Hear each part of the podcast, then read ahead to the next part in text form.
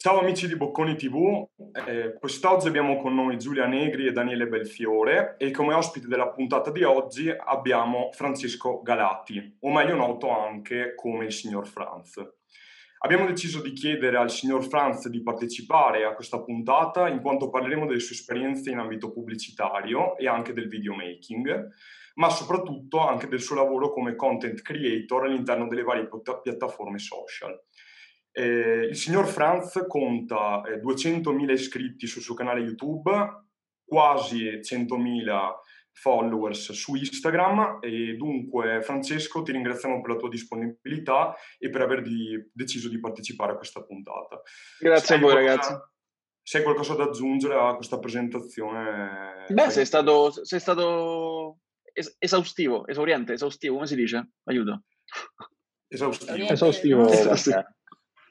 No, ci avevi detto anche eh, di aggiungere Mago, però non sapevo bene come Beh, esatto, no, Mi ha chiesto cosa, cosa posso aggiungere, ho detto ma, ma metti Mago, non so, va bene qualunque cosa. Ma, mago e computer. Ma, maghetto del computer, maghetto. Come, come, sono tutti quelli che sanno usare il computer da bambino, ma tu sei il maghetto del computer, il genietto. Ma veramente so solo aprire Paint, però tu sei forte. Va bene, allora... Eccoci allora farei subito la prima domanda che... Vai. La prima curiosità che mi viene in mente, ovvero che siccome eh, il tuo lavoro è sia sui social ma anche offline, volevo sapere eh, quale di queste due sfere è stata più propedeutica all'altra. Sto usando un parolone per dire quale, quale eh, se è stato più, diciamo, il tuo lavoro sui social a farti avere delle conoscenze e delle occasioni poi che hai sviluppato offline. Capito che dici. E è stato il contrario, quindi magari la tua esperienza come fotografo, regista, per aiutarti su YouTube e su okay. Instagram. Allora, inizialmente io non ero legato a Instagram e ai social in generale, quindi diciamo che ho iniziato senza, senza nulla di tutto ciò, ma semplicemente con il passaparola facevo video musicali a gruppi musicali, quindi quello conosce quello, quello conosce l'altro, ho cominciato a, a crearmi la mia rete. E tanto l'ha fatto anche il mio percorso di studi, eh, perché tutti quelli che poi sono usciti dalla, da, dal mio corso di studi hanno lavorato e lavorano tuttora in agenzie pubblicitarie e ho cominciato anche lì a farmi, a farmi conoscere come produzione, quindi mi affidavano eh, video magari interni, cose un pochino più piccoline. E, e, niente, poi da là sì, sono entrato nel mondo dei social e ho cominciato a conoscere poi gente sui social, però diciamo che la fisicità è sempre necessaria io mi sono appunto trasferito a Milano, io sono a Milano adesso, da Roma, eh, proprio perché eh, Milano è diciamo, la, città, eh, la, la, città della pubblicità. Eh, quindi ci sono un sacco di eventi, un sacco di, eh, di possibilità di conoscere persone. Questo accadeva fino al 2019. Eh, insomma, poi siamo rimasti tutti a casa, però l'idea era di conoscere, di uscire, fare cose. Ma in questi anni, tra lavoro offline e poi sempre più lavoro online, c'è un'esperienza lavorativa che magari ti ha segnato più di altre? Sia in positivo, sì. magari in negativo? Sì, in negativo. Cioè, in negativo nel senso che poi le cose negative, quando, uh, quando le ripensi, sono sempre positive, nel senso che ti insegnano qualcosa. Ho lavorato nel 2012 per uh, un... facevo il, il video, cioè per lo schiavo, proprio lo schiavo di Boris, eh, per la festa del PD, ma non mi ricordo come si chiamava. Insomma, io eh, ho iniziato anche facendo il videomaker per gli eventi mh, politici e quindi andavo in giro alla festa del PD e facevo le, le riprese a Bersani e andavo in giro insomma, a, fare, a fare riprese e poi tornavo in camper. Eh, questo succedeva a luglio 2012 senza aria condizionata al camper a Campovolo, è, è stato devastante. Siamo stati 20 giorni dentro un camper a montare e poi uscivamo con la camera, non la, la camera che c'è adesso, con la, la, macchinetta fotografica, con la camera quella da, da, da TV, quindi roba da 15 kg sulle spalle, e, e, quello è stato propedeutico alla mia crescita, eh, anche perché poi non mi hanno pagato, cioè ci sono stati dei grossi problemi con i pagamenti, ancora aspetto, aspetto in vano ovviamente soldi, però mh, mi ha formato e quando mi dicono Madonna che faticoso fare questa cosa che che magari per me non lo è. E dico, eh, tu non sei stato a Campolo il 15 luglio sotto al sole nel camper. Quindi diciamo che quella è una cosa che ricordo anche volentieri, nel senso che poi alla fine mi sono divertito, perché comunque è sempre un lavoro di, eh, diciamo quello poco creativo, però c'era, c'era un, eravamo in due, c'era un mio amico, quindi diciamo che c'era questa, questo rapporto di un po' tipo mi- militare divertente, chiusi dentro il camper, così a, a sfidarci a chi montava prima Bersani con Premiere. Io invece ehm, ti seguo da un, da un, po' di anni, forse da proprio dai tuoi inizi, da quando addirittura avevi 2-3 mila iscritti. Ok, figo, figo. E, um, mi ricordo che c'era stato il tour di Kotre, mi pare si chiamasse. sì, incredibile. Esatto, vole, volevo chiederti, cioè, è da lì che è partita la, cioè, ti è scattato sì. il fatto di iniziare a fare video? Perché mi ricordo sì. che accomparivi nei video di altri e poi hai deciso di fare il, il tuo canale. Allora, la cosa funziona in questo modo. Io avevo prima un altro canale, eh, un canale dove parlavo di retro gaming, perché io sono appassionato di, di videogiochi, di vecchi videogiochi, e mh, avevo questo canale e tramite quel canale conobbi una serie di persone, anche a Roma c'era un giro di eh, conoscenze appunto reali, come dicevamo prima, non, non social, quindi conoscevo fisicamente delle persone che avevano agenzie qui a Milano. Allora, insomma, quella è, eh, fu l'agenzia che organizzò questo COTR, che era Creators on the Road, che era un, eh, un tour itinerante per l'Italia con tutti gli youtuber eh, molto grossi, eh, che, co- con un pubblico molto piccolo in realtà. e io scrissi questo spettacolo teatrale che in realtà era una specie di, di, di cosa del villaggio vacanze fondamentalmente.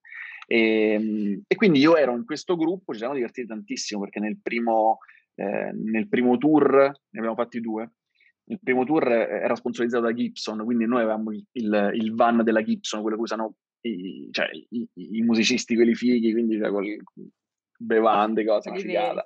Sì, esatto, quelli veri. E, e poi arrivavamo, diciamo, ogni tot giorni ci spostavamo, arrivavamo alla tappa e c'erano migliaia di ragazzini che urlavano e io mi trovavo fondamentalmente a disagio perché nessuno mi conosceva, però urlavano anche a me, perché io stavo con eh, quelli famosi, e quindi, oddio, tu sei famoso, cioè, raga, ma non come conoscete, ma che urlate?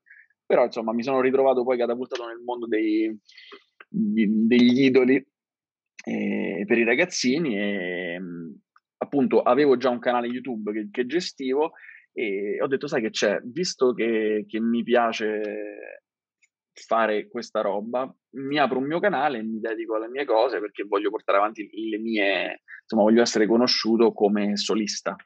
E, quindi poi ho cominciato questo mio percorso che ha avuto tanti, tante variazioni, eh, nel senso che io ho cominciato facendo video divertenti. Il problema è che era un, erano dei video divertenti che però non venivano, non venivano capiti perché all'inizio il mio pubblico era quello che mi ero preso da questi tour e quindi erano ragazzini che non capivano fondamentalmente cosa dicevo, ma ridevano di tutto perché io ero quello simpatico, allora, ah, grande, mi fa ridere, però non capivano cosa dicevo perché erano, eh, era un format molto carino, tra l'altro, eh, era un, un, erano i temi. I temi. Questo era la, eh, i temi, esatto. Forse è una di quei ragazzini, cioè, può essere. può essere che sei cresciuto. Cioè, adesso ho 20, quasi 22 anni, quindi allora eh, può essere, può essere. Eh. Però se non ti ho bloccato vuol dire che, che eri una di quelli eh. buoni. Perché, perché io blocca, mi saluti, via, quando vieni a Catania, cioè, ah, capito, era sta roba che continuavano a scrivere sta roba, c'è le gambe, cioè, ma veramente... E vabbè, no, e quindi... sono di Catania e non vorrei conoscere che ha scritto quella cosa. Quindi insomma diciamo che è nata così la cosa e poi si è evoluta. Ho, ho smesso di voler far ridere perché mi dava fastidio che non capivano il, il, mio secondo fine del far ridere. Quindi eh, ridevano perché facevo la voce da scemo ma non capivano qual era il, il livello di, di, ironia. E poi ho cominciato ad evolvermi a parlare di fotografia perché comunque anche quella è stata sempre una, una mia passione. Io fondamentalmente sono entrato su YouTube come ok c'è quello che sa fare i video adesso diciamo che tutti si sono, cioè, mi hanno anche superato alla grande, insomma. Cioè, per, però eh, so, sono entrato come quello che sapeva fare video, quello che sapeva parlare di fotografia e per un po' ho parlato di fotografia, ho parlato di video, eh, però non, a me ha sempre dato fastidio parlare di una cosa sola, cioè, eh, nonostante poi le agenzie, mh, uh, le agenzie talent, ovvero cioè, le agenzie che gestiscono persone come me, youtuber, ti dicono devi fare una cosa, devi fare fino a che non muori.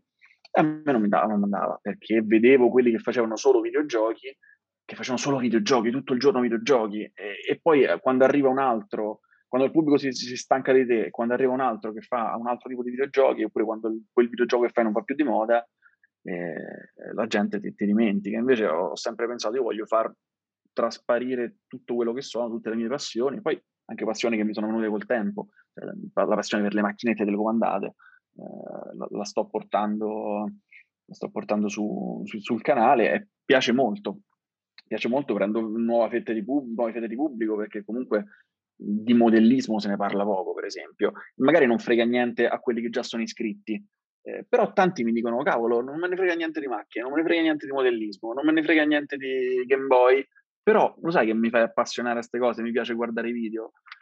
A me piace quel pubblico, cioè io voglio un pubblico aperto, non, non, voglio un pubblico che se non vede che faccio quello da otto anni, allora dice no, ti odio, Franza non ti seguo più. Ehm, mi piace, eh, mi piace incuriosire le persone, questa è la, è la, mia mission. Poi diciamo che comunque non mi sembra che tu abbia abbandonato del tutto i video divertenti, perché... No, diciamo, ma li faccio, sì, sì. Eh, pubblicità delle, delle posate. Sì, sì, sì, sì, ma c'è un, altro, c'è un altro bellissimo, c'è un altro bellissimo, il problema è che eh, per fare quello che voglio fare serve, cioè servono tante persone, perché ho, ho in mente diverse cose e da solo non ce la faccio problema è che trovare una persona che ti aiuti è difficile. Quello delle, delle posate mi hanno aiutato Yaki, Yakidale e Efrem, eh, sono stati, insomma, sono amici, cioè, mi hanno dato una mano. Per quello che ho in mente servono, servono persone, cioè serve proprio una roba seria da girare, servono attrezzature, però lo voglio fare perché sì, cioè io ho comunque quella parte eh, che anche se faccio magari video di viaggi che hanno occupato per tanto tempo il mio canale e spero che occuperanno altro tempo, perché comunque viaggiare è una mia passione e raccontare poi le storie in viaggio è, mi piace da morire. Vorrei fare evolvere anche quella roba e trasformarla non nel vlog, guardate, mangio, mangio, mangio, sto in giro e cammino, ma dedico un video a, non so, io sono appassionato del Giappone, eh, voglio dedicare un video a delle usanze giapponesi in un determinato paesino, insomma, roba un pochino più documentaristica con un taglio diverso. Eh, però ecco, anche in quella roba porto la mia ironia e le mie, le mie cagatine.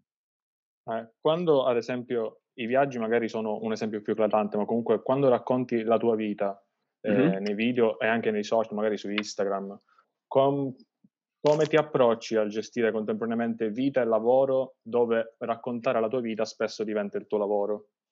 Eh, diciamo che ho rallentato tanto ultimamente, nell'ultimo anno, insomma dal 2020, ho rallentato perché sono arrivato alla saturazione, nel senso che poi eh, io all'inizio facevo, pens- cioè all'inizio, in realtà a metà, un, un paio d'anni fa, facevo due video a settimana eh, però poi mi rendevo conto che non vivevo, nel senso che, che qualunque cosa fai viene ripresa. Io scusate, smanetto, ho in mano dei conetti, per...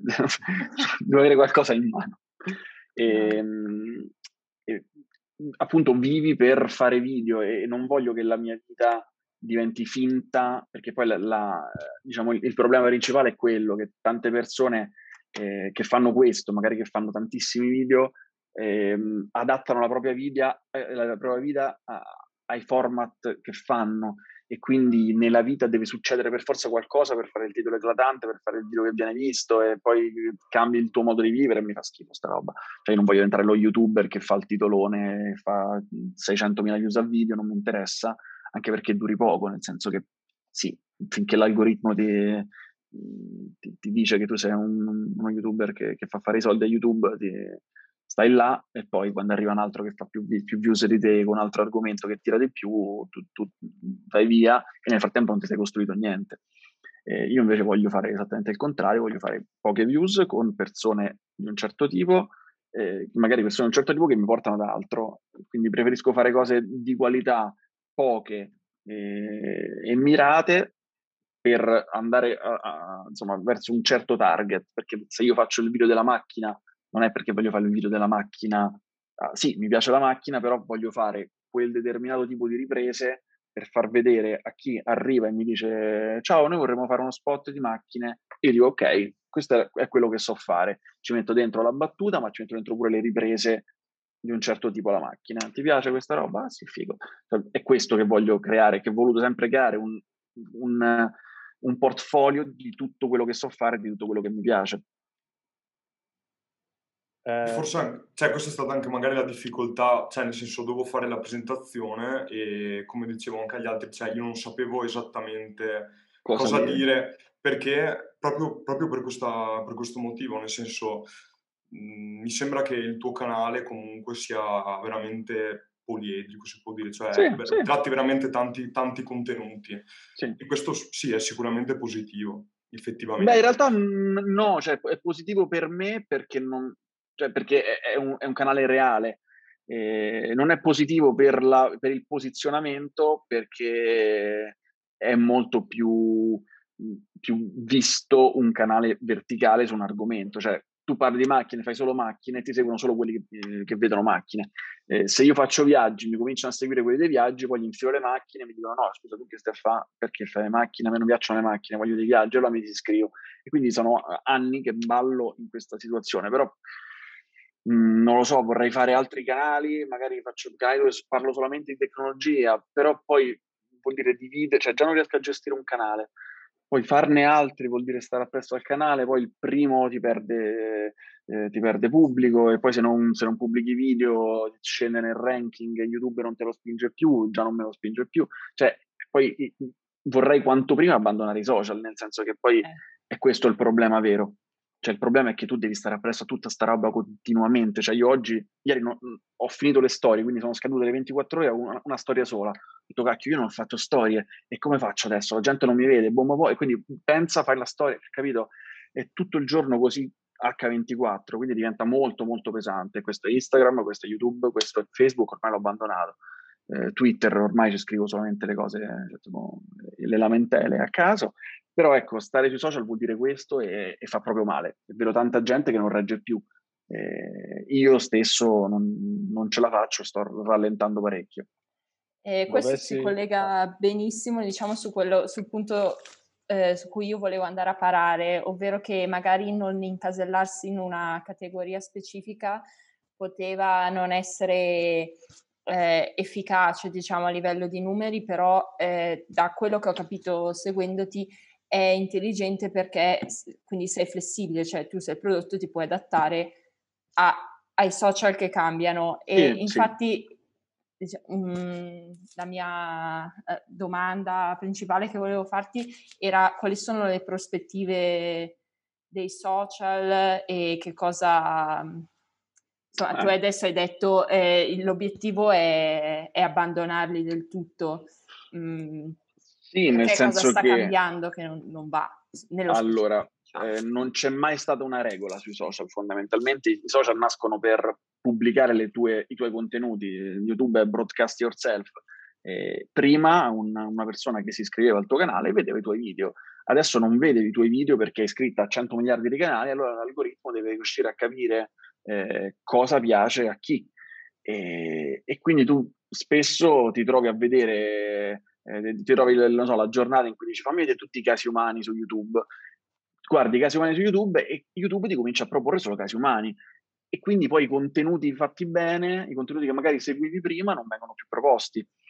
E, e stare appresso a questa cosa è devastante, ma poi soprattutto il fatto che eh, non ci siano delle regole, cioè, cioè, io lavoro per YouTube fondamentalmente, perché io creo contenuti gratuitamente per YouTube, ma non ho nessuna tutela. Cioè, io, io non so se quel video su cui ho investito 1000 euro per comprare della roba vi va bene o vi va male. E, e quindi è sempre un terno all'otto e non, e non, va bene. Non va bene poi perché non...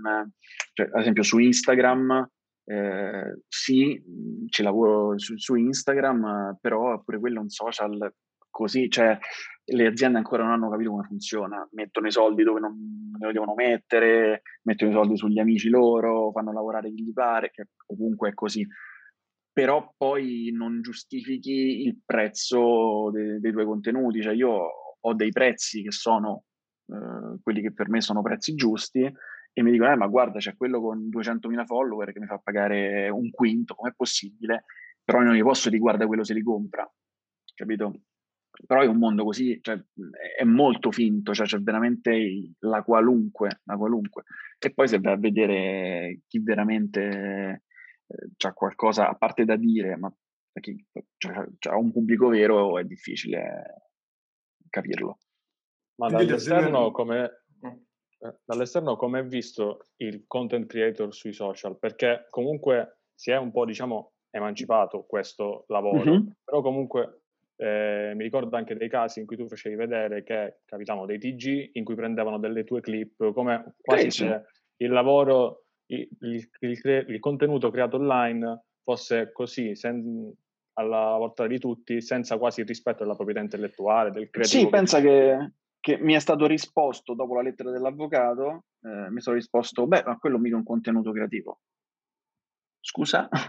eh, cioè, capito? Eh, quindi per la TV noi ancora non siamo, cioè noi siamo magari dei, dei fornitori di, di clip. Eh, io i miei colleghi li vedo, i miei colleghi seri, li vedo come insomma bravi, cioè i bravi creatori di contenuti sono bravi creatori di contenuti, è gente che ha qualcosa da dire, è gente che lo sa dire bene. Poi c'è chiaro che ci sta, ci sta gente che, che, sta là, si mette le, le, sue fotine col suo prodottino così e io dico, vabbè, ma tanto fra tre anni, ma anche fra uno, probabilmente non sapranno più chi sei. Perché? Perché che stai a fare? Quindi le aziende, come detto prima, non sono ancora in, cioè alcune aziende non sono ancora capaci di distinguere se un, se un um, influencer compra ad esempio i propri follower, i propri like. Allora, sai cioè, qual è il vero problema? Che le aziende si affidano all'agenzia. Eh, quindi l'azienda si affida ad agenzia e, e gli dice guarda ti do 100.000 euro e mi servono tot mila impression. L'agenzia eh, chiama i, i, vari, i vari influencer, content creator che gli portano i numeri, ma non gliene frega niente poi all'agenzia, cioè eh, loro dicono ok ti ho, ti ho portato questi numeri, pagami, però non sanno se poi quei numeri sono veri, se quei numeri... Cioè, porta i numeri se li ho modificati con Photoshop, capito? Cioè succede qualunque cosa sui social. E, e poi l'azienda dice, vabbè, questa, stavolta mi è andato male, mi è andata male, eh, cambiamo agenzia. Però non, non, dice, ok, mi hai fregato perché mi hai mandato tutti i numeri finti. Eh, cioè, capita veramente, capi, cioè, vabbè, come in, in, tutti, insomma, in tutti i settori ci stanno, ci stanno zozzerie. Però ecco, è, è, un mondo un po' strano perché poi il valore di un, di un contenuto è così, è aleatorio, non è che c'è un, un menu, tu vali questo, tu vali questo, mi dicono vuoi 5, eh, siamo azienda piccola, e dico vabbè, noi si può fare 5. Poi arriva l'azienda grossa e mi dice vuoi 15 per lo stesso contenuto? E dico sì, facciamolo al 15, cioè capito? Non c'è un, un, un preziario. E quindi non si sa bene come, come muoversi. Devono capire bene i brand a che agenzia affidarsi. Cioè, affidandosi a un'agenzia seria, hai la certezza che, eh, che contatti persone serie che ti portano contenuti reali e che poi ti convertono, perché poi la conversione è la, la cosa importante. Perché voglio dire, tu fai, fare, fai dire a, a un personaggio X comprati questo, però poi quanti effettivamente del suo pubblico lo comprano? Cioè, sì, che poi considerate che si può comprare qualunque cosa, i click, le visualizzazioni, i like, cioè qualunque cosa. Quindi, boh, eh, l'unica cosa è appunto vedere quanto converte effettivamente. Se io a Francesco Galati gli do sta SD e mi metto lo swipe up, quanta gente fa swipe up e poi compra l'SD? Quello è, è diretto, su quello non puoi fregare nessuno. Se dici quante impression, eh, impression posso, posso mettere, cioè apro Photoshop e scrivo un miliardo di impression, tieni, cioè che mi può dire? Niente. E quindi chiunque fa un po' come gli pare, volendo. C'è uno strumento in realtà che adesso, che adesso c'è su, su Instagram che mi avevano tolto, non so perché, ecco pure questa cosa è, è follia, nel senso che non c'è una, eh, non c'è un'assistenza di Instagram, cioè tu non puoi parlare con nessuno, mi hanno tolto una funzione fondamentale, a chi mi rivolgo? Instagram, sto lavorando per te, sto creando contenuti per te, perché più contenuti creo e più pubblicità metti tu tra un contenuto e l'altro, quindi ti sto facendo un favore, cioè sto, sto lavorando per te gratis, Però cavolo, mettimi un numero verde che se, se, a me mi si blocca tutto, io ti chiamo e ti dico, oh, che succede? E invece no, devi sperare che qualcuno conosca qualcuno che sia amico di qualcun altro, che lavora vicino all'ufficio di Instagram, eh, capito? È tutto così, quindi è, non so in questo modo quanto possano durare i social, perché poi noi ci rompiamo le scatole, cioè io mi rompo le scatole. Il fatto che Instagram mi abbia tolto questa, questa cosa di cui parlavo, che è la possibilità di, di inserire contenuto sponsorizzato da. Quindi arriva la borraccia e mi scrive contenuto sponsorizzato da borraccia. In questo modo l'azienda borraccia può andare a vedere direttamente i miei dati. Quindi non devo io mandargli lo screenshot che posso taroccare. E me l'aveva tolta sta cosa. Perché? Perché secondo Instagram non avevo rispettato alcune norme. Allora io ho fatto, scusa, richiedi la revisione perché non, non, è vero. E due giorni dopo mi hanno detto, no, no, tranquillo. Però, capito, mi hanno tolto così a caso, all'improvviso, una funzione che per me era fondamentale perché poi alcuni brand dicono, ah vabbè, questo non mi mette la possibilità di guardare i dati, i dati. c'è qualcosa di, di losco, non ci voglio lavorare con questo. E adesso fortunatamente è tornato tutto, quindi posso rimettere contenuto sponsorizzato. Anche se non sono uno che, che, fa molti contenuti sponsorizzati, ma proprio per un fatto di, di etica, cioè c'è un sacco di gente che, che, mi dice vuoi sponsorizzare questo, questo e quest'altro, se, se, non è un prodotto in cui credo non lo faccio, cioè mi hanno chiesto, che poi mi, mi dispiace pure dire di no ai soldi perché è terribile, però poi rischiamo noi che facciamo questo lavoro di diventare dei cartelloni pubblicitari senza anima completamente. Cioè oggi faccio carta X, perché con la carta X hai 5 euro di sconto, bla bla bla, domani ti faccio la carta Y perché mi è scaduta la, la, l'esclusiva con la carta Y. Cioè, che credibilità ho se sponsorizzo 100 cose della stessa, mh, della stessa, mh, eh, oddio, eh, co- cosa merceologica, non mi viene. Eh, vabbè. Io lo stesso Però, tipo, insomma. Sì, lo stesso tipo, lo stesso... Eh, ah, vabbè. E, e questa è la cosa che... Tra di loro. Sì, sì esatto, esattamente. E, ehm, la cosa che mi capita più spesso è che faccio il, il video su un... non lo so, adesso io gioco con le cose, faccio il video su questo, no, questo è difficile, faccio il video sulla borraccia, eh, Borraccia mi paga, faccio contenuti sponsorizzati per la che tra l'altro è, vero, cioè nel senso avevo fatto questa sponsorizzazione questa borraccia. E domani arrivano altre 16 borracce che mi scrivono: Puoi fare la sponsorizzata per borraccia? Io potrei dire tranquillamente sì, perché le borracce mi piacciono. Il problema è che credibilità ho se io oggi faccio borraccia, domani faccio borraccia 2, dopodomani borraccia 3, e questo è quello che quelli che non si sono conquistati un proprio pubblico o quelli che non ce l'hanno, nel senso che poi un farlocco, dicono sì. Allora arriva Borraccia, Borraccia 1, Borraccia 2, Borraccia 3 e tutti i giorni questi sponsorizzano lo stesso prodotto declinato in 100 marchi diversi e gli danno 30 lire. Però io che chiedo um, un miliardo mi dicono no, scusa, quello là me, lo fa a 30 lire e quindi poi il mercato si droga di, di, questa roba eh, fasulla e, e, e, i prezzi sono così, sempre a caso e c'è chi vale X, chi vale Y però non c'è un... È una cosa che va anche a sfavore degli utenti, del pubblico che segue un influencer X, perché uno dice magari mi fido dell'influencer per comprare certo. una borraccia 1, però se me ne pubblicizza a 26... Certo. Ma non ci sono patti di, con- di non concorrenza su queste cose, nel senso l'azienda dice ok, tu mi sponsorizzi la borraccia, però tu non puoi farlo per altre aziende per, non so, un anno. Esatto, Esistono un anno dopo io, un anno, un anno, e un giorno, arriva la borraccia 2 che ah, ti okay, dice, okay. poi sì, sì, sì, ma è così. Cioè, noi spesso abbiamo delle, delle esclusive, eh, arriva il brand che, che, ti dice guarda, voglio l'esclusiva per una settimana, perché spesso è così, ti dicono solamente per un mese, due mesi. Io ho fatto un'esclusiva per sei mesi con un prodotto, eh, poi scaduti, scaduti quei sei mesi posso, posso, fare come mi pare.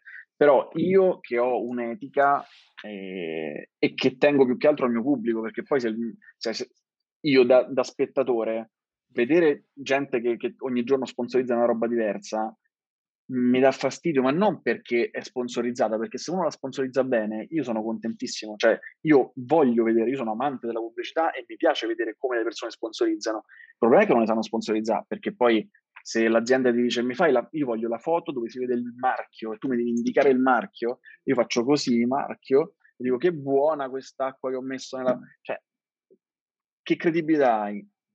Contestualizzami sta borraccia, fammi vedere che la usi eh, e poi spesso, cioè spesso, ogni tanto sta roba mi trovo a farla pure io, però a un certo punto dico ragazzi, così no, perché mi fa schifo, non è il mio modo di comunicare, eh, non la voglio far vedere e, no, e, il pubblico so che non apprezza. Poi c'è pure questa cosa, questa mediazione tra, tra il, il cliente, l'agenzia e noi, perché se loro dicono una cosa io non la voglio fare, non la faccio. Però spesso la vogliono, capito? Eh, e quindi diventa, diventa un casino. Ma lati positivi di lavorare sui social perché detto così sembra proprio... Eh, beh, guarda, i positivi è che se, se, entri nel giro giusto guadagni un sacco di soldi. Okay. Questo è il lato positivo. Conosci un sacco di persone, i, le, le, i guadagni sono alti, e, però ecco, c'è tutta questa roba psicologica, questa guerra giornaliera che, che ti distrugge. Per quello a, arrivano tutti a, all'esaurimento nervoso. E, cioè, io ne vedo tanti, cioè, ho tanti amici che, che fanno questo lavoro e, e, dopo un po' sbroccano. Ma è inevitabile perché c'hai una pressione continua. Cioè, io oggi appunto ho messo le storie, però ne ho messe solo tre. E io sto con l'ansia che ho detto, che di, dico, ho messo solo, solo tre, tre, storie, mi devo inventare qualcosa. Cioè, sono uscito prima cercando spunti, cose, però che faccio? Cioè, se sto tutto il giorno dentro casa, che faccio? E qui poi questo, questo periodo è devastante, quest'ultimo anno è stato devastante. Io fortunatamente, mh, diciamo che sono abbastanza creativo, quindi qualche, qualche cagata me la invento eh, e ma- magari cioè, sono pure più viste delle cose più impegnate. Però ecco, è difficile poi avere degli spunti se stai tutto il giorno dentro casa. E io sto tutto il giorno dentro casa, ma è una roba che ho sempre fatto, cioè sono stato sempre dentro casa, sono veramente, cioè non, non un nerd di quelli finti, dice oddio guarda quanto sono nerd, ho la maglietta degli anime, cioè no, cioè io sono veramente tutto il giorno dentro casa, capito? E il mio unico modo per uscire era viaggiare. E quindi quando mi hanno tolto i viaggi mi hanno, mi hanno ucciso praticamente. Ma la cosa paradossale è che io ho vissuto a Roma per cinque anni, io vivevo un pochino fuori Roma, eh, zona Castelli Romani, insomma, zona più campagna. E, mm, mi sono trasferito a Roma e un sacco di gente sa che sono romano e mi chiede dove vado a mangiare a Roma, che, che faccio a Roma? Cioè, ragazzi, io non lo so, io sono uscito a Roma quattro volte, ma scusa, non esci la sera, non vai a Trastevere? A Trastevere sono due volte in 32 anni, ma cioè proprio ho, ho il rifiuto per, per lo stare appiccicato alla gente, non sono un discotecario, non me ne frega niente. Mi, mi piace stare in montagna, ecco, per esempio, io, io, amo stare in montagna. Però ecco, appunto, questo, questo ultimo periodo, quest'ultimo, quest'ultimo anno e mezzo, eh, diciamo che mh, non l'ho sentito troppo, uh, perché comunque io sono sempre stato dentro casa, per 15 giorni, magari tornando dal viaggio, stavo dentro casa a montare video, però poi ripartivo. Qua ci sono stati diversi 15 giorni tutti attaccati per un anno e mezzo, quindi un po' mi ha, mi ha scosso, ecco. Però ecco, non, non, non come magari chi, eh, chi stava tutto il giorno in giro e a casa non ci stava mai. Là immagino che abbia sofferto molto più di me.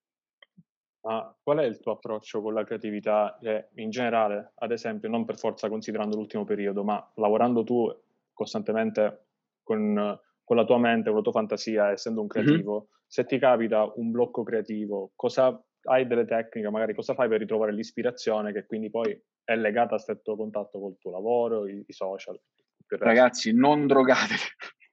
e, ehm, guardo i Simpson.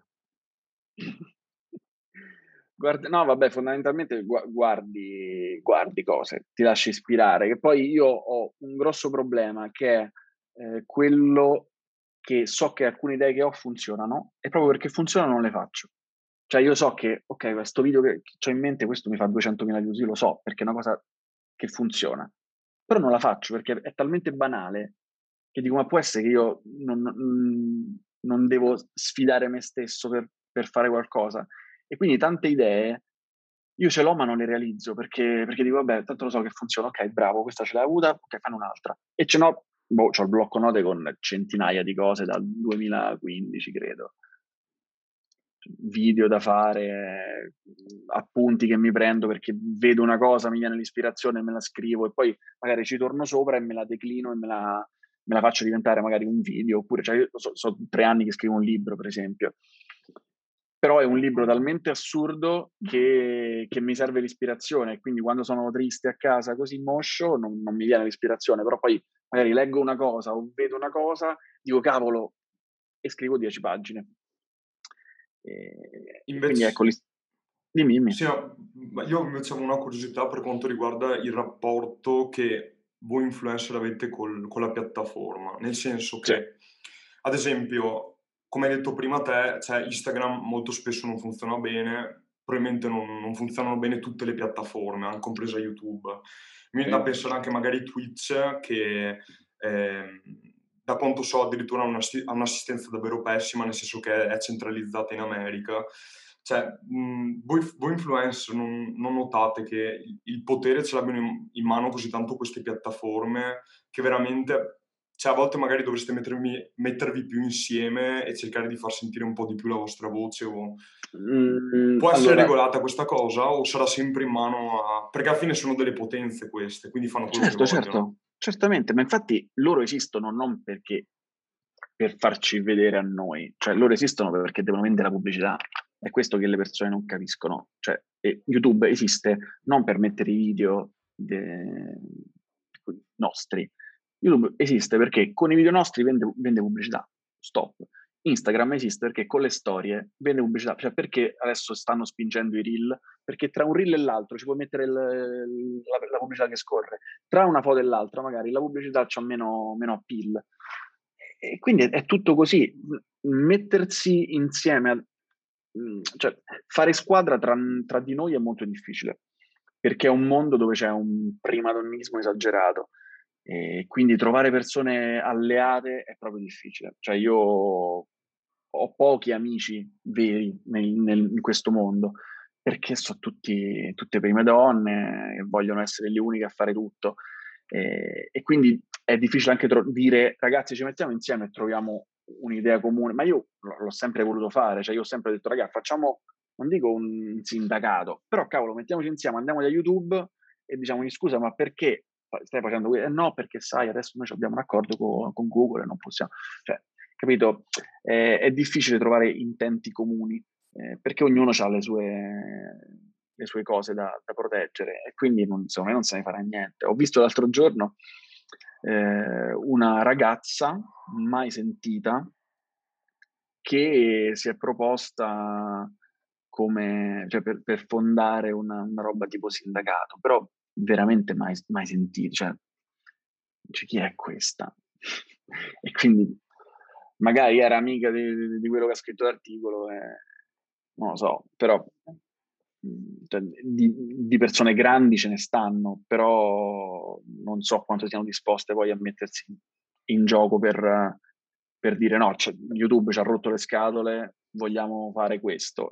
È, è difficile, ma come in tutti i lavori, cioè, se le cose ti vanno bene ma anche, anche, anche a me mh, mhmm, disturb- cioè anche per me è difficile dire certe cose.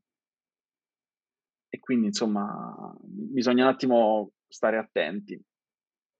Ho capito. Ehm, no, io eh, infatti forse l'ho già detto, però eh, apprezzavo molto il discorso che non so se effettivamente tu l'abbia mai fatto, ma comunque sicuramente traspare della, della necessità poi di avere sempre un eh, modo di reinventarsi per, mm-hmm. per stare a galla. Quindi, diciamo, quali sono magari post-Covid, non lo so, de- delle idee che tu hai per, eh, per reinventarti ancora se, per esempio, appunto non, mh, mm, Instagram... Cioè, dom- domani esplode Instagram, che esatto, succede? E, okay. e niente, blocca tutte le, le views. E io adesso sto cercando di tornare un po' alle origini, nel senso che sto, mi sto proponendo come regista per, per spot e per cosine che trovo in giro.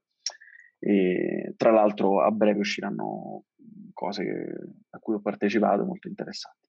E niente, fondamentalmente è questo, cioè voglio farmi conoscere per quello che so fare veramente, che è girare video e avere un, un gusto estetico di un certo tipo e, e basta questo, cioè fo- fotografo e, e, video e autore, nel senso che poi scrivo tutto quello che, che, faccio ed è per quello che faccio quei video un po' strani, tipo con le forchette, perché se mi dicono, ah, ma tu parte autorale come sei messo? Io guarda, faccio queste schifezze qua, ti piacciono? Quindi, mh, mm, come dicevo prima, YouTube è una vetrina con tutte le cose che so fare. E se domani dovesse esplodere eh, Instagram o YouTube, io ho un cuscinetto di, diciamo, di, di cose da, da, utilizzare come salvataggio e mh, mm, l- un'altra delle mie idee che sto cercando di portare avanti eh, è quella di aprire un'agenzia, eh, appunto per evitare agenzie che, che non sanno quello che stanno facendo, che buttano soldi inutilmente, quindi vorrei essere un'agenzia con, eh, con, la consapevolezza di chi ci lavora da sei anni dietro e, e, che sa in un secondo se sto dando i soldi a, a uno che non vale, a non vale la pena dare i soldi. Quindi diciamo che con altri due ragazzi sto, sto cercando di mettere su questa cosa. Eh, vediamo, perché pure questo è complicato, perché appunto trovare persone che ti stanno dietro su queste cose con le tue stesse idee è complicato, però se, sembra che possa funzionare. Tra l'altro anche Marcello Ascani pare che sì. recente si sia messo la, a fare un'agenzia. Sì, lui ha fatto un'agenzia, però lui proprio talent, nel senso che lui, lui gestisce talent, quindi gestisce youtuber e, e vuole fare quello, appoggiandosi sia un'altra, un'altra agenzia grande. Eh, io invece voglio propormi proprio come agenzia creativa, cioè tu entri cliente, non sai cosa fare, ti dico io scegli questo, questo e questo, ti do, ti do l'idea creativa eh, insieme al, agli altri che si occupano, agli altri due che si occupano di marketing, ti buttiamo giù un piano marketing, ti dico cosa funziona su Instagram e cosa no. Eh, se tu mi dici voglio fare i volantini, ti dico guarda i volantini non li fare perché non, non siamo nel 1994. E, insomma, tutte queste cose che magari le agenzie sbagliano perché, le, scusa, le agenzie, le, i brand, insomma, i clienti sbagliano perché dice ok, voglio diventare virale su internet, fammi diventare virale. Eh, trovano qualcuno che dice sì, ci penso io a farti diventare virale, dammi due prodotti e li mandiamo a 100 influencer, però non vuol dire niente diventare virale. Invece cos'è che ne pensi dei podcast? Secondo te hanno un futuro? Perché io vedo che in America spingono tantissimo e sì. un sacco di youtuber fanno sempre più podcast, però in Italia vedo che, vabbè, a parte Muschio Selvaggio, che, mm-hmm. che alla fine è una copia del, del podcast di Logan Paul, mm-hmm. cioè anche, anche, il tavolo proprio, cioè si ispira proprio a quello, vedo che alla fine pochi youtuber sfruttano la loro visibilità per provare a sfondare in questo... In questo Beh, ma guarda che non è, non è facile, cioè pochi youtuber, perché secondo me pochi youtuber sono in grado di tenere bam bam bam bam, bam un podcast, cioè non è facile parlare in radio. Tra l'altro la radio è un altro delle cose, degli esperimenti che sto portando avanti, e quindi vediamo che esce fuori, stiamo partendo una, con un progetto.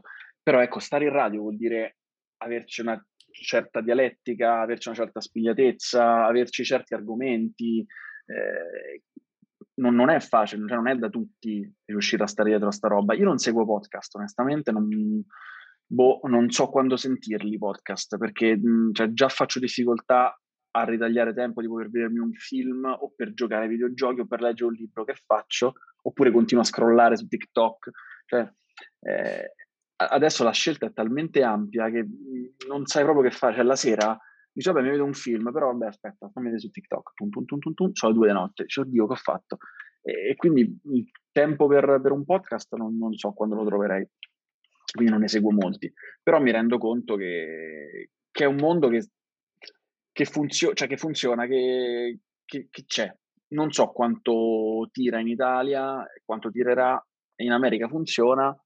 Eh, boh, non so, forse sono più interessanti quelli americani, non, non, ti so dire, però vedo un sacco di gente che guarda quelli americani, di italiani che guardano quelli americani. Ma fondamentalmente l'Italia storicamente co- copia gli americani, cioè da, da, dalle canzoni degli anni 60 fa- facciamo quello che fanno gli americani, prendiamo il format americano e lo rifacciamo. E, onestamente non sono neanche informato su che podcast ci sia in Italia. Quindi, boh, cioè Musco Selvaggio perché conosco loro, eh, però non sapevo neanche fosse ispirato a, a quello di Logan Paul. Eh, loro mi piacciono in realtà, mm, fatico a seguirlo tutto perché cioè, un'ora non, non, non, non, riesco a ritagliarmela. Eh, però boh, vedo tanta, tanta gente che, che, segue podcast. Non so, cioè non, non, hanno fatto il boom, nel senso che mh, mm, ancora non vedo che la gente sia impazzita per i podcast. Spotify li spinge molto, nel senso che ogni volta che metto la, la radio in macchina mi dice senti il, il podcast, io dico no, non voglio sentire il podcast, voglio sentire la musica. Eh, boh, mh, mm, a me piace la musica, quindi cioè, è difficile tro- che io riesca a trovare persone che parlano e che dicano qualcosa che mi interessi. Eh, questa è la, la, verità. Cioè, mi interessano cose che fanno ridere perché mi stimolano a, a, trovare altre cose che fanno ridere. E quindi, diciamo, le cose che fanno ridere sono il mio più grande allenamento per il cervello perché poi mi fanno collegare cose. E, ehm, infatti, cioè, cioè, ricollegandoci un, un, attimo all'America, io noto che in America, ad esempio, vabbè, Los Angeles è un po' come cioè, la città dove vanno tutti gli influencer, tutti i creators. E una cosa che ho notato che succede in America, ma che non succede in Europa, e secondo me potrebbe essere interessante per degli influencer, mm-hmm. è il fatto che si creano proprio delle vere e proprie case dove vanno a vivere tutti insieme per creare contenuti. Cioè, questo ovviamente va a sfavore chiaramente della, della, vita, perché comunque tu conduci tutta la tua vita all'interno di una casa con gente che comunque è spinta a, pro- a produrre contenuti, magari non vivi, come hai detto te prima, la, la però, una vera vita. Però fai 10 però, milioni l'anno, va bene uguale, insomma. Eh, e non mi chiedo perché in Italia una cosa così non è possibile. Cioè non, perché non, non c'è... Perché YouTube non, non, cioè, non interessa l'Italia. Cioè, il traffico sta in America quindi YouTube investe in quella roba. L'Italia, l'Europa, c'è, c'è veramente poca gente, soprattutto cioè, l'Italia, chi parla in italiano lo, lo seguono solo gli italiani. Eh, la roba che sta in America la segue, la segue, tutto il mondo. E quindi è chiaro che là siano concentrati più soldi, quindi più investimenti e quindi ci sia più, anche più voglia di investire da parte del, dei creator stessi. Cioè se io stessi in America e sapessi che eh, il CPM, quindi il costo per mille impression su un mio video, invece di essere 2 è 15, cavolo, guadagno diverse volte di più. Cioè, un, fattore importante è pure questo, che io faccio un video guadagno 30 euro, cioè, ma io quanto posso spendere per fare un video se guadagno 30, 50, 100 euro se mi va bene, 200, però più di, di quello non puoi guadagnare, cioè non lo so, almeno con le mie views. Poi è chiaro che magari c'è chi guadagna 1000 euro, ma comunque, sono comunque pochi, cioè sono veramente pochi 1000 euro per un video. Eh, in America le cifre sono completamente diverse, completamente. Poi comunque alla fine anche in Italia su scala sicuramente ridotta, però quello che diceva Riccardo delle eh, House of Creators, magari mm-hmm. ci sono per eh, influencer, non so come chiamarli, TikToker mm-hmm. molto più giovani che stanno anche lì copiando appunto quello che succede in America e, e ci sono. E quindi vole, volevo sapere, secondo te, qual è, eh, diciamo, un po' il social su cui puntare adesso eh, nel futuro? Non so come dire, poi è ovvio che sì. uno che è già sui social e che deve mh, mhmm, trasferirsi da un social all'altro non è uguale, ma quale, quale pensi che sia quello che funziona meglio o che funzionerà meglio? Eh, allora, a lungo termine è difficile prevederlo perché, ad esempio, TikTok appena entri su TikTok e metti una qualunque cosa, fai 200.000 views, dici oddio, sono un genio. Ma questa è tutta una strategia, nel senso che tu entri su TikTok, metti un TikTok, ti fanno 200.000 views e dici sono un genio e faccio altri TikTok. Quindi crei altri contenuti per la piattaforma. Però dopo un po' cali, inevitabilmente. Cioè io all'inizio mette, facevo veramente 200.000 views, 250, adesso ne faccio 3.000. E c'è qualcosa che non va e che non dipende da me. E questa è la cosa che mi fa più innervosire, il fatto che il mio contenuto vada bene indipendentemente dalla mia capacità di creare contenuti. Quindi vuol dire che non stai premiando il mio contenuto. Cosa stai premiando esattamente? Quindi direi TikTok se, mh, mm, se sei uno che, che, mette, che, mette, roba in continuazione, ma poi eh, cioè, ti devi aspettare comunque un, un, un crollo, non so se un crollo, comunque una flessione. Eh, dipende appunto qual è la tua la tua missione. Cioè, ti direi YouTube se vuoi fare un tipo di contenuto, eh, ti direi TikTok se vuoi fare un altro tipo di contenuto. Cioè, ogni, ogni piattaforma ha un suo linguaggio. Ad oggi non saprei su cosa investire. Io TikTok mh, mm, lo guardo e basta. Cioè, guardo i cagnolini, guardo questa roba qua. E TikTok lo sa e mi propone solo cagnolini bellissimi. il modo giusto di usarlo. Eh, esatto. E ogni tanto mi ci butta qualche quattordicenne in costume che io non capisco perché continuano a spingere questa roba. Cioè, su Instagram io guardo solo macchine, io scorro, vedo le macchine e poi c'è il reel della tizia che sculetta in costume. Ma cioè, perché continuano a spingere quel tipo di contenuto? Ovviamente perché ci clicca la gente e più gente ci clicca e più pubblicità porta. Cioè, capito? Però posso stare appresso a sta, sta roba, cioè, non, è, è, terribile, cioè, non, non mi posso inventare qualcosa per far cliccare le persone. Cioè, tu dici va troppo il trash. Eh, beh, è chiaro, cioè, se io vedo una roba disgustosa ci clicco, ma non è che devo fare per forza roba disgustosa per rimanere a galla, perché poi cambi, cioè io ho, visto tanta gente che, che è cambiata, e poi ti trasformi completamente e diventi vittima dei tuoi contenuti. E, non va bene, poi che cambi completamente, cioè ti cambia la vita e, e diventi una persona sgradevole, perché poi se, se speri ogni volta di fare il botto creando contenuti che facciano dire alla gente oh madonna che è successo? Sei uno che veramente va in giro e, comincia a saltare sugli alberi sperando di spezzarsi una gamba per fare il video mi sono spezzato una gamba.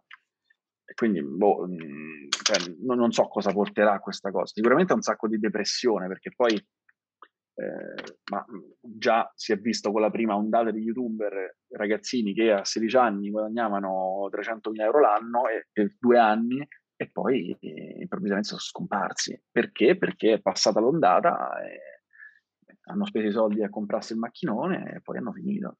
Però boh, eh, preferisco lavorare a lungo termine, piano piano, crescendo piano piano oppure come sto facendo su Instagram scendendo piano piano perché poi adesso sto, cioè, tutti più o meno stanno, stanno, perdendo follower, non so perché onestamente, probabilmente eh, per togliere, Instagram sta togliendo utenti inattivi oppure in mezzo c'erano un sacco di, di utenti finti e quindi li sta togliendo piano piano. Oppure gli utenti piano piano si stanno stancando di Instagram eh, o di me, non lo so, o di tutti, non so cosa sta succedendo, però eh, è una roba preoccupante e poi ti fa passare la voglia. Cioè dici io sto, ok, ho fatto questa foto che secondo me è una foto molto bella, ho creato questo reel che per me è un reel molto bello e continuo a perdere follower. Mi fai passare la voglia di mettere contenuto. Ma fammi venire la voglia, cioè stimolami a mettere contenuti, ma non dicendo forse è meglio che fai reel se vuoi crescere. Cioè, dammi un motivo in più perché ti faccio il reel, ma che, che reel ti faccio? Cioè, fammi capire cosa ti piace, perché, cioè cosa piace, cos'è che viene spinto di più, come, come quando tu chiedi cosa, cosa, devo fare per andare sulle tendenze di YouTube, cioè perché esistono le tendenze. La risposta loro è, tu prova a fare video. Eh, cioè, che vuol dire? Cioè, perché questo video non andare in tendenza quando ha fatto eh, più views di tutti gli altri miei video che ho fatto nella prima ora? Eh, non lo so, prova a farne un altro. Eh, che vuol dire? Cioè, che risposta è? Ma fondamentalmente perché neanche loro sanno come funziona l'algoritmo, credo, spero. No, è interessante quello che, cioè, da questa puntata è interessante quello che sta venendo fuori perché noi abbiamo parlato eh, con Piero Ormenti, non so okay. se lo conosce. Come no? Eh, non personalmente non sono stato chi è. Sì, sì, ok, è abbastanza conosciuto all'interno del mondo di Facebook. Mm-hmm. E lui ci diceva, cioè ce l'aveva messa invece proprio in termini molto disillusi, nel senso forse, cioè se tu hai una bella idea, hai voglia di fare, rispetti mm-hmm. i canoni di Facebook, lui ci diceva sono, c'è un'inquadratura specifica, inizi il video in un certo modo e comunque puoi fare ancora successo, ad esempio ancora su Facebook. Ma e... quella è, è, una regola generale, nel senso che l'attenzione dei primi secondi, de, cioè devi cercare di tenere l'attenzione per i primi secondi e portare un argomento che ti interessa, però anche là Facebook piano piano ti fa scendere la reach. Perché? Perché vuole che paghi e sponsorizzi il post.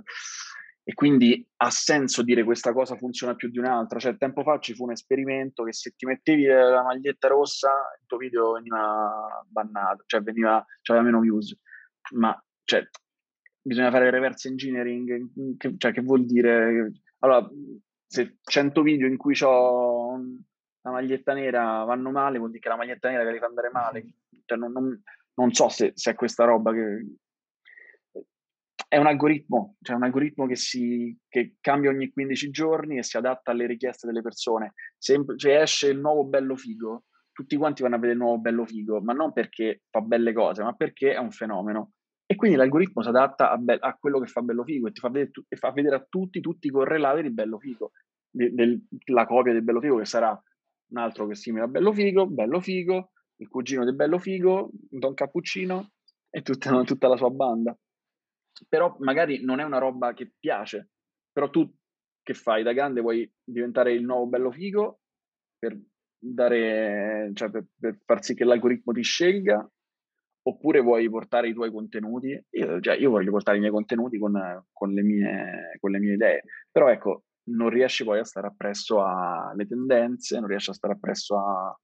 Eh, tanta gente mi dice non mi arriva la notifica, in realtà è che se il video all'inizio non viene visto da tot persone, non manda, YouTube non manda le notifiche, cioè dice, oh, questo video non interessa alle persone e quindi lo lasciamo morire. Però magari non, non hanno visto la, la, nei primi minuti, non hanno visto il video, nelle prime ore non hanno visto il video perché non ho fatto la copertina abbastanza accattivante. Ma io posso vivere di copertine abbastanza accattivanti, cioè se no divento come i giornalisti quelli che fanno oggi eh, tipo il medio.it il medio.it tragedia grandine grossa come pallone da calcio. E poi scrivi cioè clicchi e ti dice eh sarebbe stata una tragedia se, se, se fosse caduta la grande capito? Però no, non puoi vivere questa roba quindi bisogna bisogna secondo me eh, far calare un pochino tutto questo eh, cioè se tutti quanti piano piano smettessimo di dire oh l'unboxing più grande del mondo, clicca qua, guardate che mi è successo. È chiaro che tu cerchi sempre di fare una cosa più scandalosa di quella precedente. Se tutti quanti scendessimo un po' di, di livello, diventerebbe tutto più normale, la gente cliccherebbe sulle cose vere, perché poi clicchi l'unboxing più grande del mondo, la carbonara più buona del mondo, ho, ho incontrato il, qualcosa più grande del mondo, cioè diventa tutto così e io da utente mi sento preso di fondelli perché lo so già che non è il più buono, il più grande, il più bello del mondo. Perché devo cliccare su quel video se già mi sta venendo per i fondelli nel titolo? Però tanti ci cliccano e, e funziona. E secondo te in tempi recenti avverrà questo passaggio a ok, basta cercare di essere il fenomeno di turno e proviamo a fare tutti i contenuti? Ma no, perché i soldi fanno, fanno gola a tutti e quindi io voglio essere il fenomeno di turno, io voglio scrivere che ho, comp- che ho fatto l'unboxing più costoso del mondo, un milione di euro, poi in realtà no. Però alla fine alla piattaforma interessa effettivamente che i suoi annunci pubblicitari così certo. abbiano un, un, riscontro, dovrebbe eh, invece che eh, cercare in tutti i modi di, di evitarlo, dovrebbe aiutare a eh, far sì che appunto i contenuti di qualità siano quelli No, non gliene frega niente, perché la, la, eh, YouTube preferisce che la gente clicchi su eh, salgo sulla macchina più grande del mondo, perché ci clicca tantissima gente e quindi quei contenuti vengono spinti di più perché sanno che vengono molto più visti rispetto a lavo la macchina, cioè chi cazzo guarda lavo la macchina. sono delle eccezioni molto meno prevedibili, o no? Rispetto mm. a, eh, a il, appunto se basterebbe che magari persone più informate che sono state più tempo sui social o anche solo a contatto con i social e ne capiscono, ne ca- che ne capiscono di più, eh, cominciassero a eh, fare il lavoro che, che a, a, cui stai pensando tu, ovvero eh, ma non conviene a nessuno. consigliare dove, ai marchi dove vendere, dove, su cosa ah, eh. concentrarsi. Ma cioè, io la mia la, la missione delle persone non è salvare il mondo e, e, migliorare la società. La missione delle persone è guadagnare più soldi nel minor tempo possibile, quindi dubito che possa accadere questa cosa. Eh, sarà sempre così, continueranno, continueranno, a buttare i soldi, ma poi magari certe cose funzionano pure, eh? cioè funzionano anche per le aziende.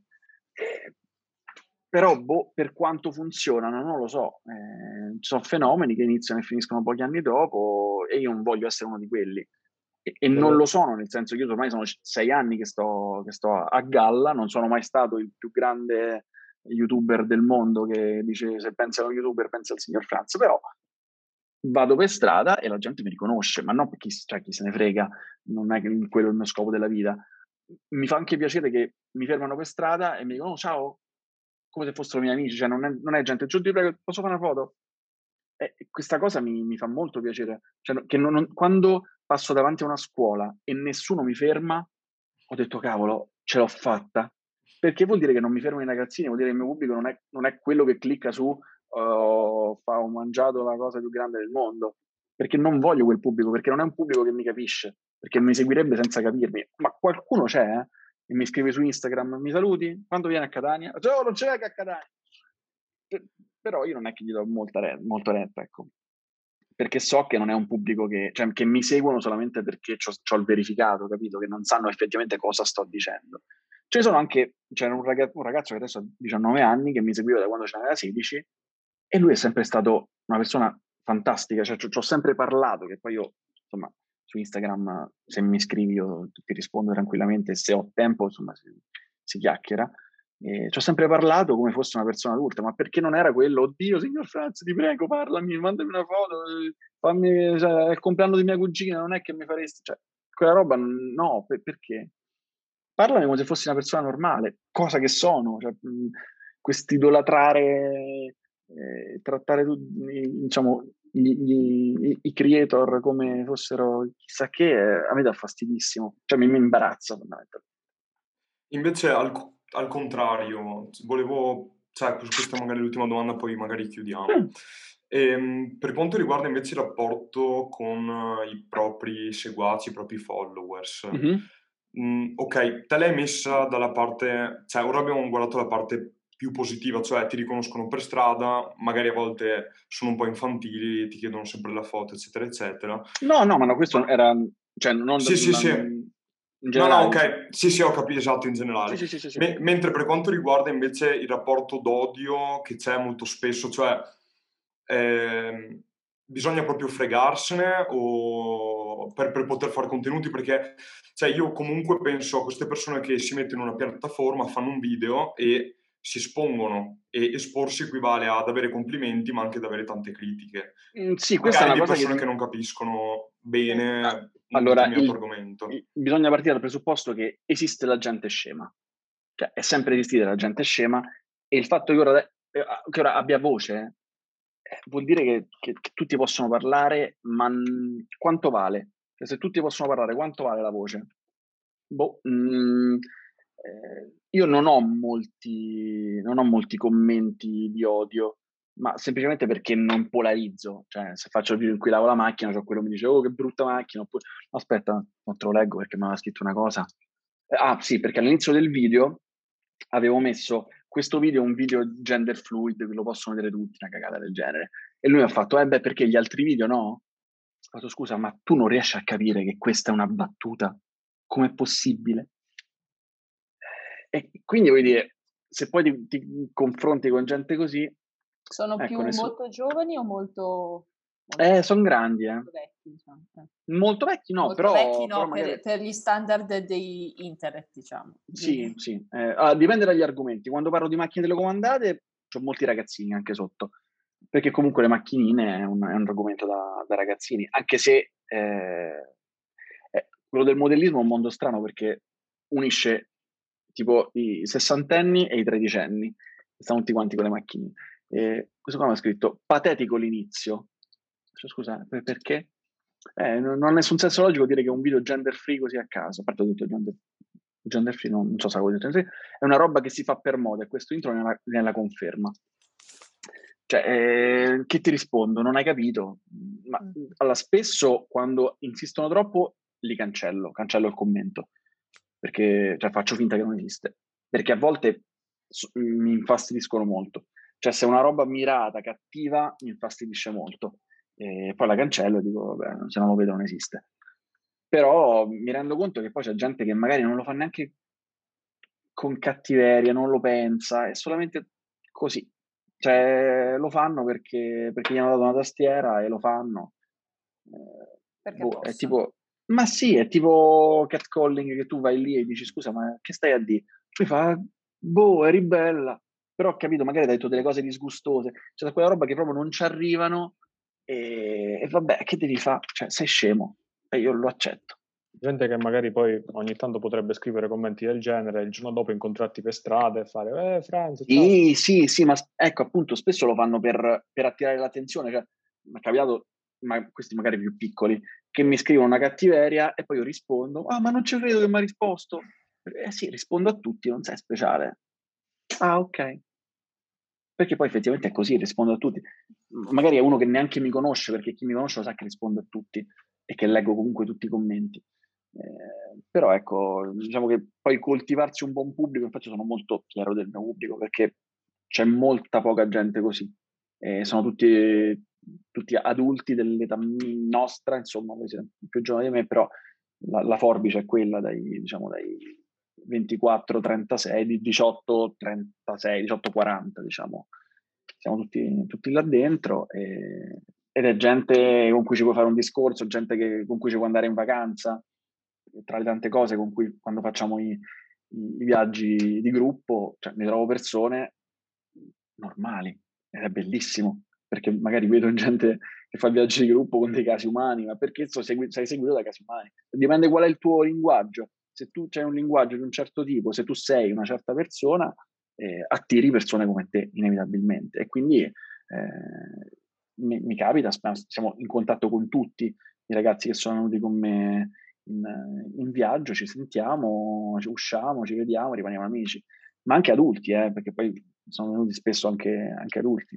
Però ecco, eh, crearsi la community vuol dire anche questo, cioè sapersi creare una community e il valore del mio post non è solamente perché raggiungo 100.000 persone, x mila persone, è perché chi sono quelle x mila persone? Sono x mila ragazzini che vedono il post e ti dicono quando vieni a Catania, oppure, no, ce l'ho Catania, ho detto Catania, busto Arsizio. State con Catania. Eh, eh, oppure sono persone che effettivamente valgono qualcosa, cioè hanno un, un, una mente lucida eh, quello vale tanto secondo me. Quindi quando mi dicono perché fai pagare due post così, dico perché ho de- tutte persone normali che mi seguono.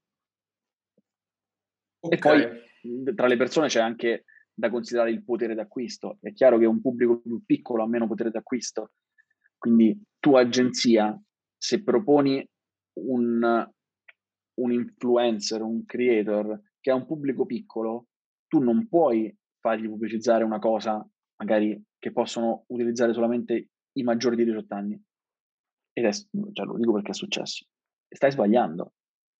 Cioè, come fai tu a dire promu- promuovi questa cosa al tuo pubblico di tredicenni se quella cosa i tredicenni non la possono fare? Ma voi esattamente cosa studiate? Eh, io giurisprudenza. Ah, io okay, okay. Eh, economia per arte, cultura e comunicazione. Okay, io economia management e informatica, computer science, analisi dati, figo, figo. artificiali. Bello, bello, un mondo che mi affascina. Ecco, questo è un altro problema del, dei mondi che mi affascinano. Io ho studiato anche matematica all'università, cioè ho fatto la facoltà di matematica, perché mi affascina però poi non ho la, la costanza di stare appresso a matematica perché appunto ho la mente troppo, fin troppo creativa, nel senso che guardo una, una roba scritta e penso alle farfalle, quindi non ci riesco, però mi piace molto. No, no. Va bene, ti ringraziamo. Eh, Grazie a voi chiudere, ragazzi. Direi di chiudere qua la puntata e mm, per chi ci sta guardando, come sapete ne abbiamo fatte anche altre, le potete trovare eh, nella pagina di Bocconi TV e niente, usciremo anche mercoledì prossimo con una nuova puntata molto probabilmente e ti ringrazio ancora Francesco, ringrazio a anche voi. Daniele, è stato molto interessante. Alla prossima puntata allora.